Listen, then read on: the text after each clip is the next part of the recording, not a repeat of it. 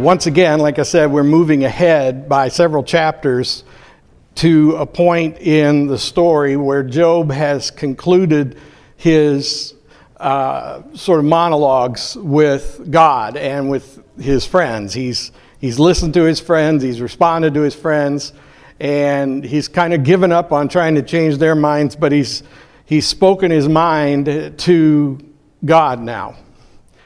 And there are two, what we call theophanies, or experiences of God's presence in, in, in, in, a real sense. God came to the room and sat down in the chair with him, so to speak, and that's what we call a theophany. And, and there are these two conversations, basically, where Job has spoken his mind and then God speaks God's mind. And these I've often interpreted and read in a way that sounds like God's putting him in his place, you know, like it's, uh, like it's a dressing down. But lately I've begun to think of it a little differently. And so what I think has really happened here is that that we've got to recognize the critical element is the friendship that exists between God and Job. The intimacy of their relationship is unique.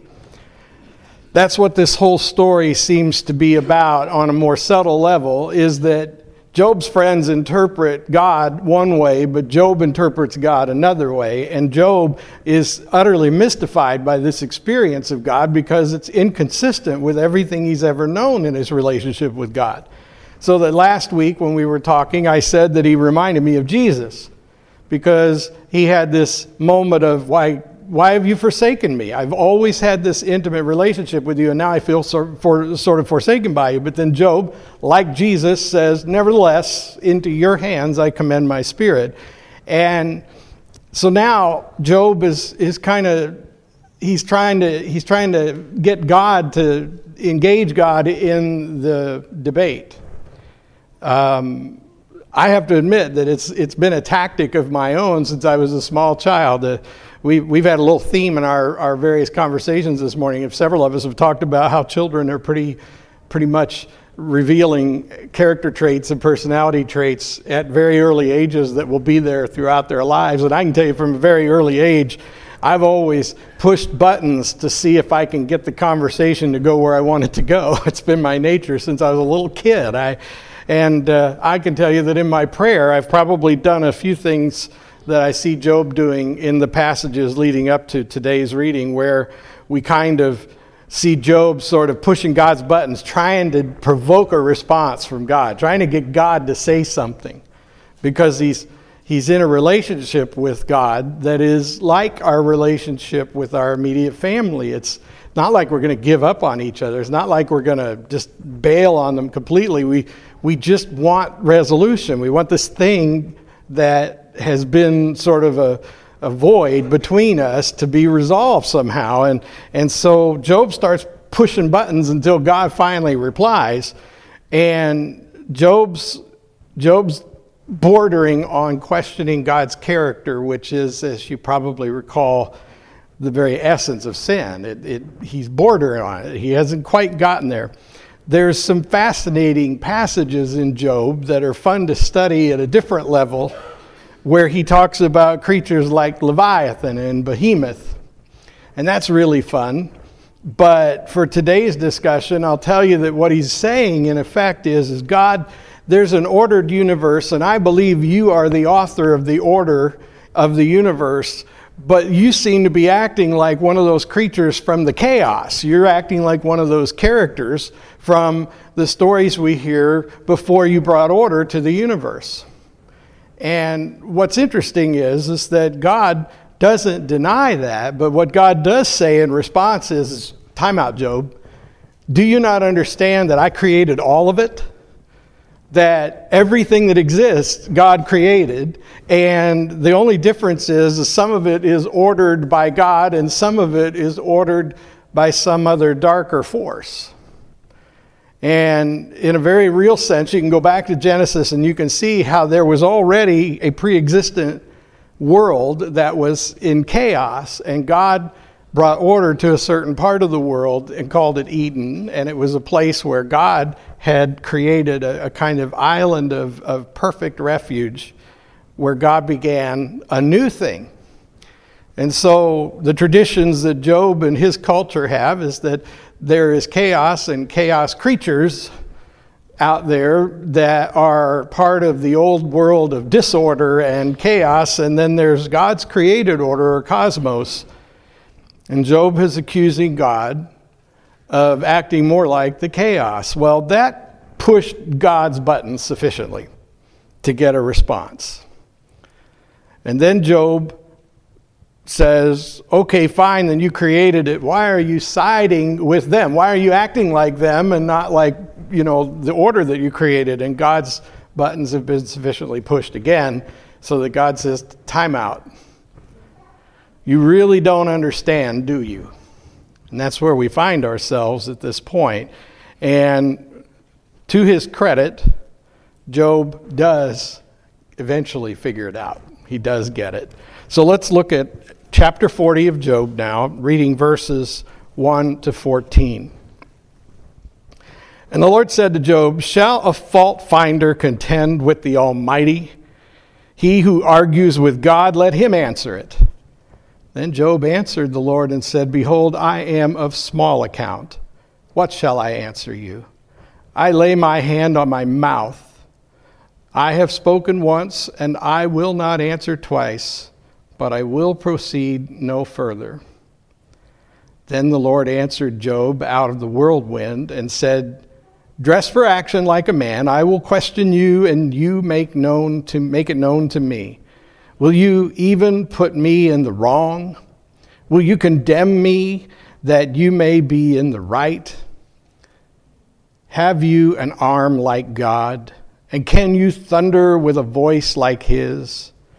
Adorn yourself with majesty and dignity. Clothe yourself with glory and splendor. Pour out the overflowings of your anger and look on everyone who is proud and abase him.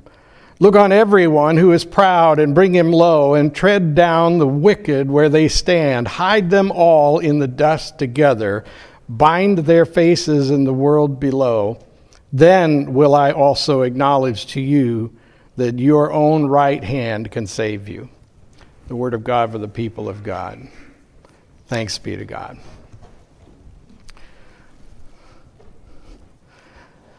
Well, Job pushed the button, and Job got the response. And the response was pretty simple Job, I'm God, you're not. I mean, we could probably end right there. But let's go ahead and take it a little further. It's what you pay me for, right? I got, I got a few more minutes. I better keep going. So, here's where I'd like to look at the human dimension first. And, and what I've tried to do with this whole series is kind of look at the human side of it and then look at the, the, the uh, divine side of it to sort of look at it from both points of view. In our lives, most of us relate carefully and thoughtfully to Job because at some level we've all had the same kinds of experience that Job's had. Now, that doesn't mean any of us have suffered to the extent that he has, but we've all experienced this deep sense of injustice, haven't we? We can find many occasions in our lives when we've been done an injustice and it's stuck in our craw. It really starts when we're very little, so it's funny that we were talking about small children today because little children find out pretty quickly. For example, when the toddler starts learning to walk and pretty soon the toddler is out there exploring the world that you've created for this little girl or boy. Sooner or later, they'll, they'll touch something or mess with something special and break it. Now, at that age of two or three or four, why they don't have the motor skills yet that we have as adults. It takes them a long time.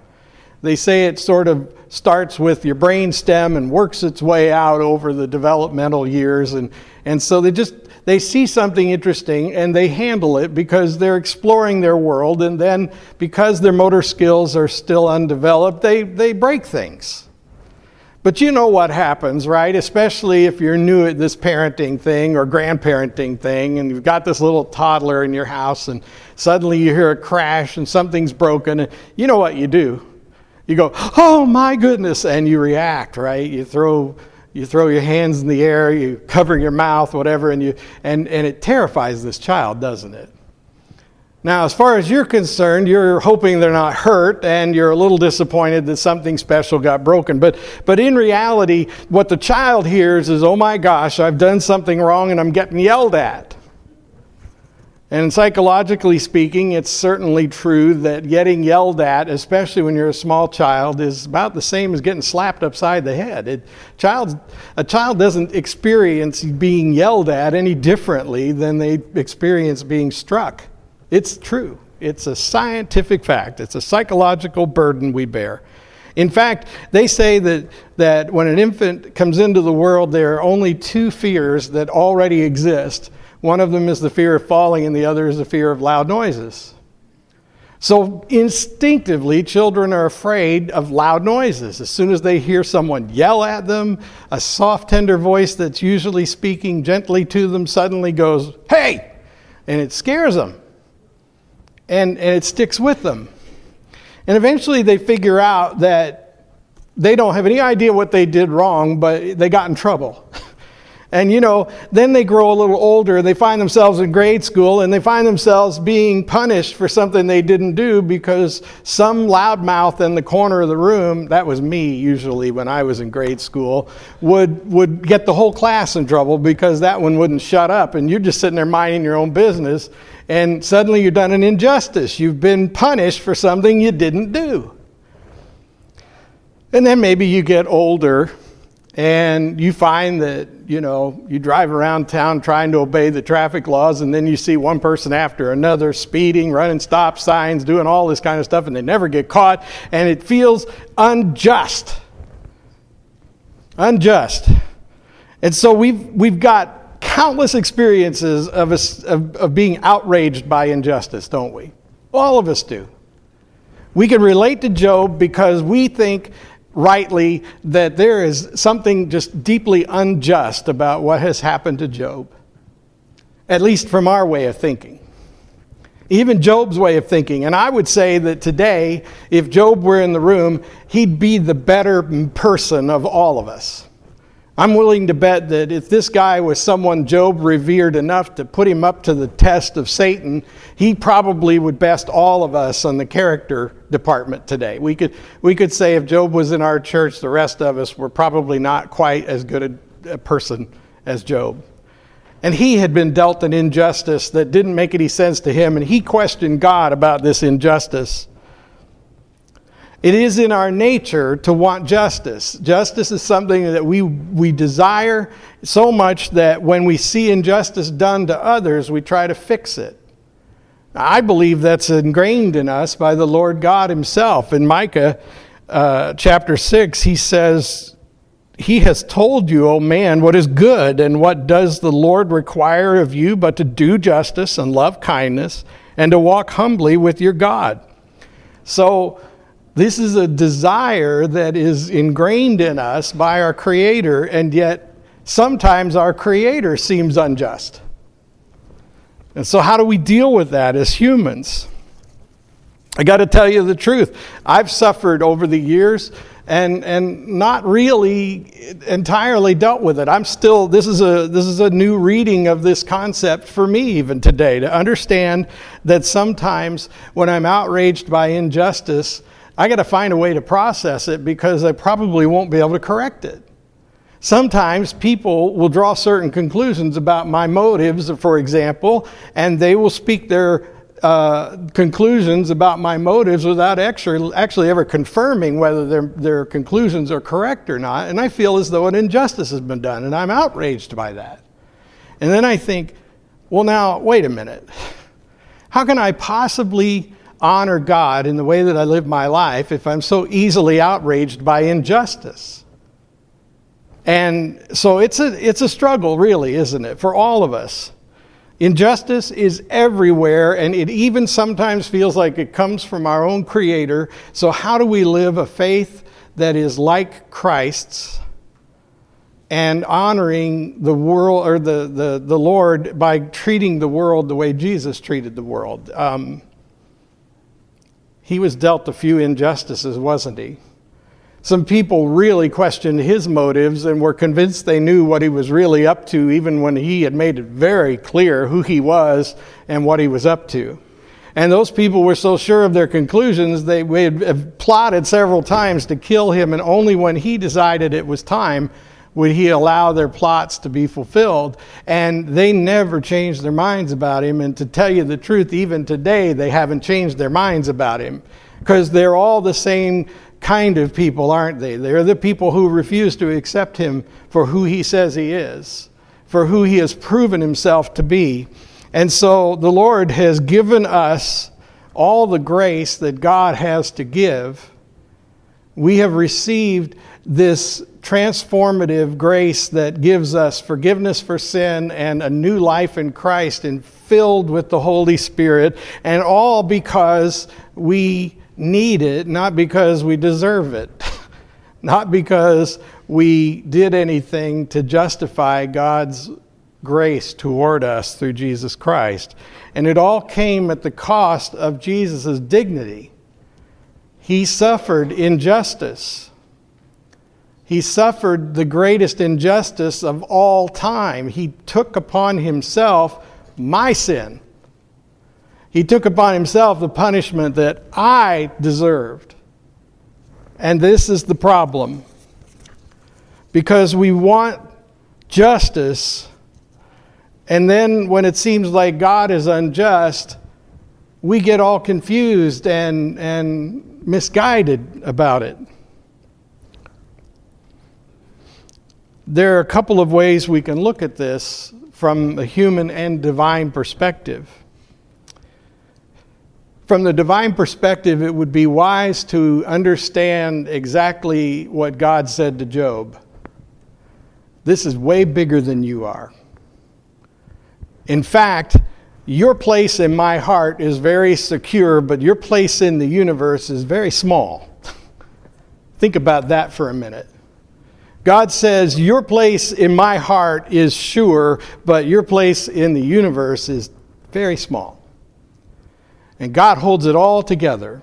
Scripture actually says the Lord Jesus holds it all together. That, that when he ascended to heaven, he assumed the throne of God, and now he's driving. Now he's in the captain's chair. And all of it is held together by our Lord, who made it plain in today's reading that even that which seems like chaos to us is being held together by our Lord. And so, from the divine dimension, we get the truth that we are subject to God's authority over all things. And while we may not think of God as being entirely just with us at times, it doesn't negate the fact that God has the prerogative to do whatever God wills. And we are subject to his authority because we have made ourselves so by submitting ourselves to salvation through Jesus Christ. So we've chosen to accept even those times when God doesn't make any sense. And what God wants us to know is, is even those who have completely ignored the message of the gospel, who have no agreement with us about these things at all, are also subject to God's authority. And that is inescapable too. So, what's really going on with Job and what might really be going on with us? Have you ever heard of the stages of grief? I've talked with you about this grief thing a lot lately, so I want to just remind you that grief is this emotional response we have to any sort of permanent loss or a sense of permanent loss. So, grief can occur when our little toddler, for the first time, talks back to us, right? You know, like the first time they stop acting like that sweet, innocent little child and they start acting like a holy terror, you know.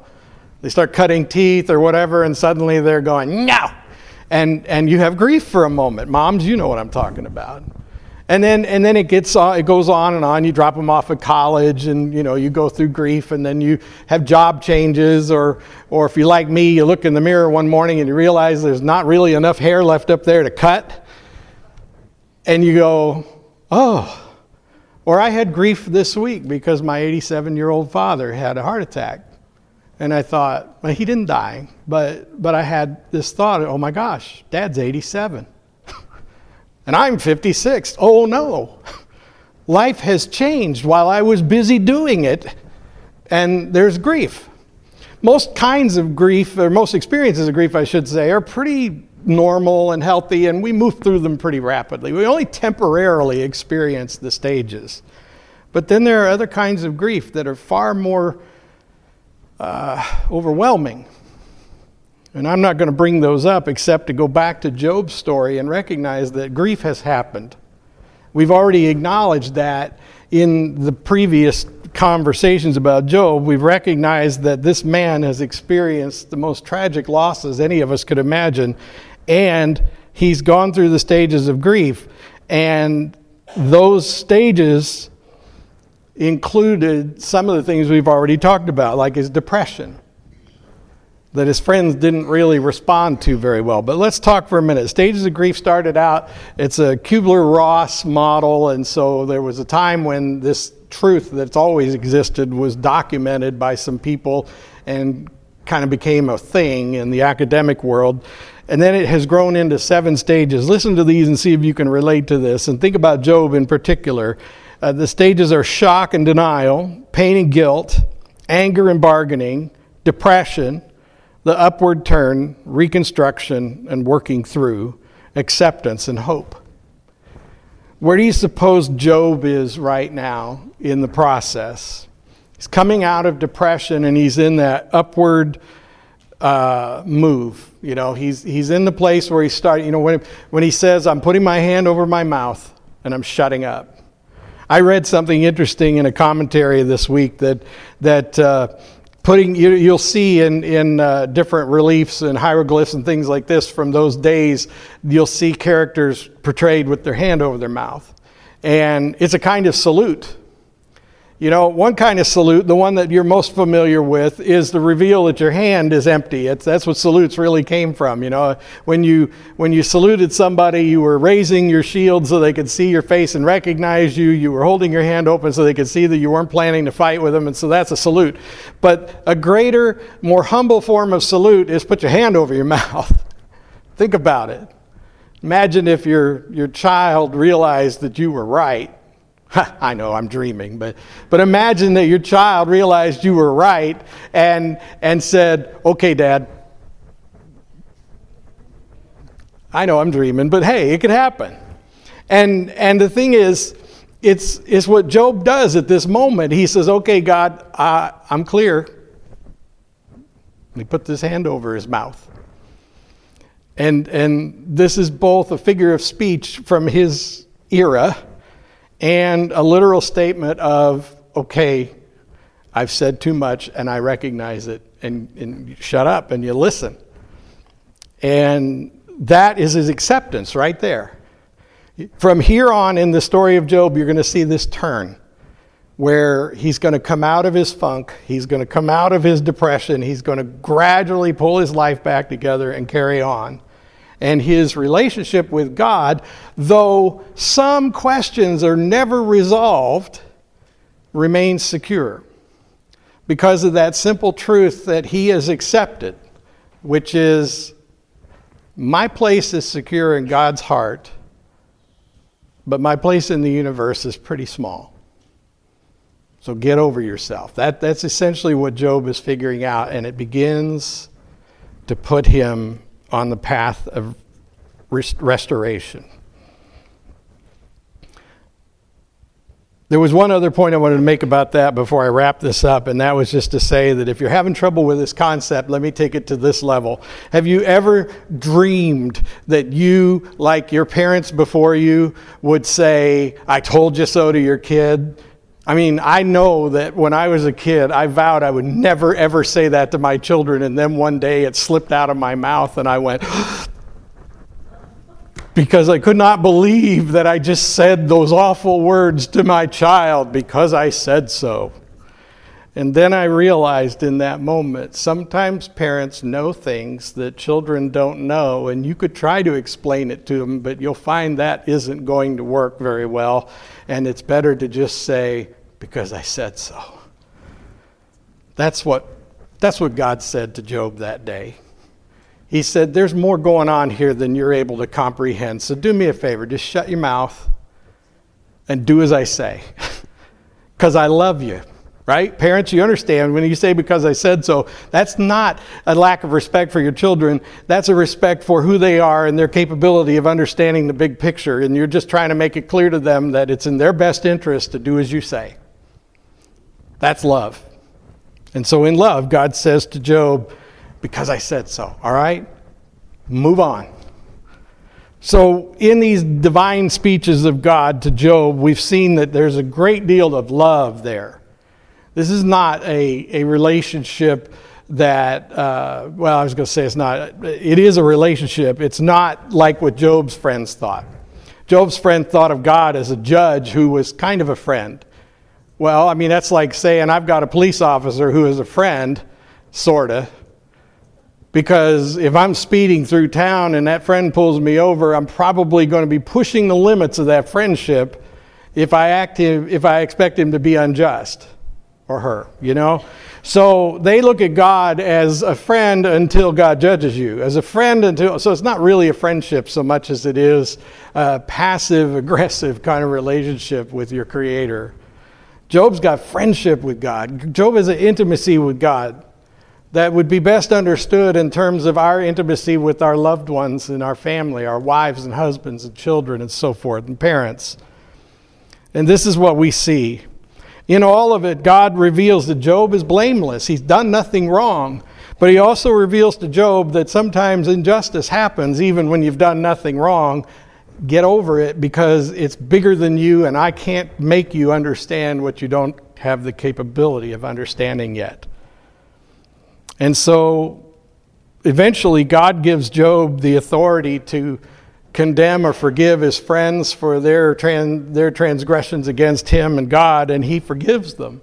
Eventually, God vindicates Job by restoring Job in a way that his friends can't deny. And therefore, in the end, Job is seen as God had always known him to be, as a righteous and upright man worthy of God's favor, but just as subject to the universe's complexities as any of us.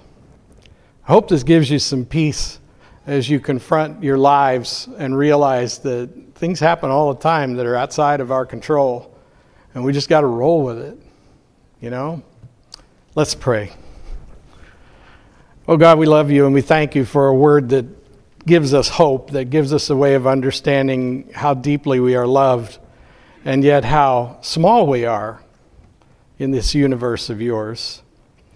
Lord, we thank you for your grace and love and intimacy, and we ask your forgiveness for those times that we have spoken too rashly against you.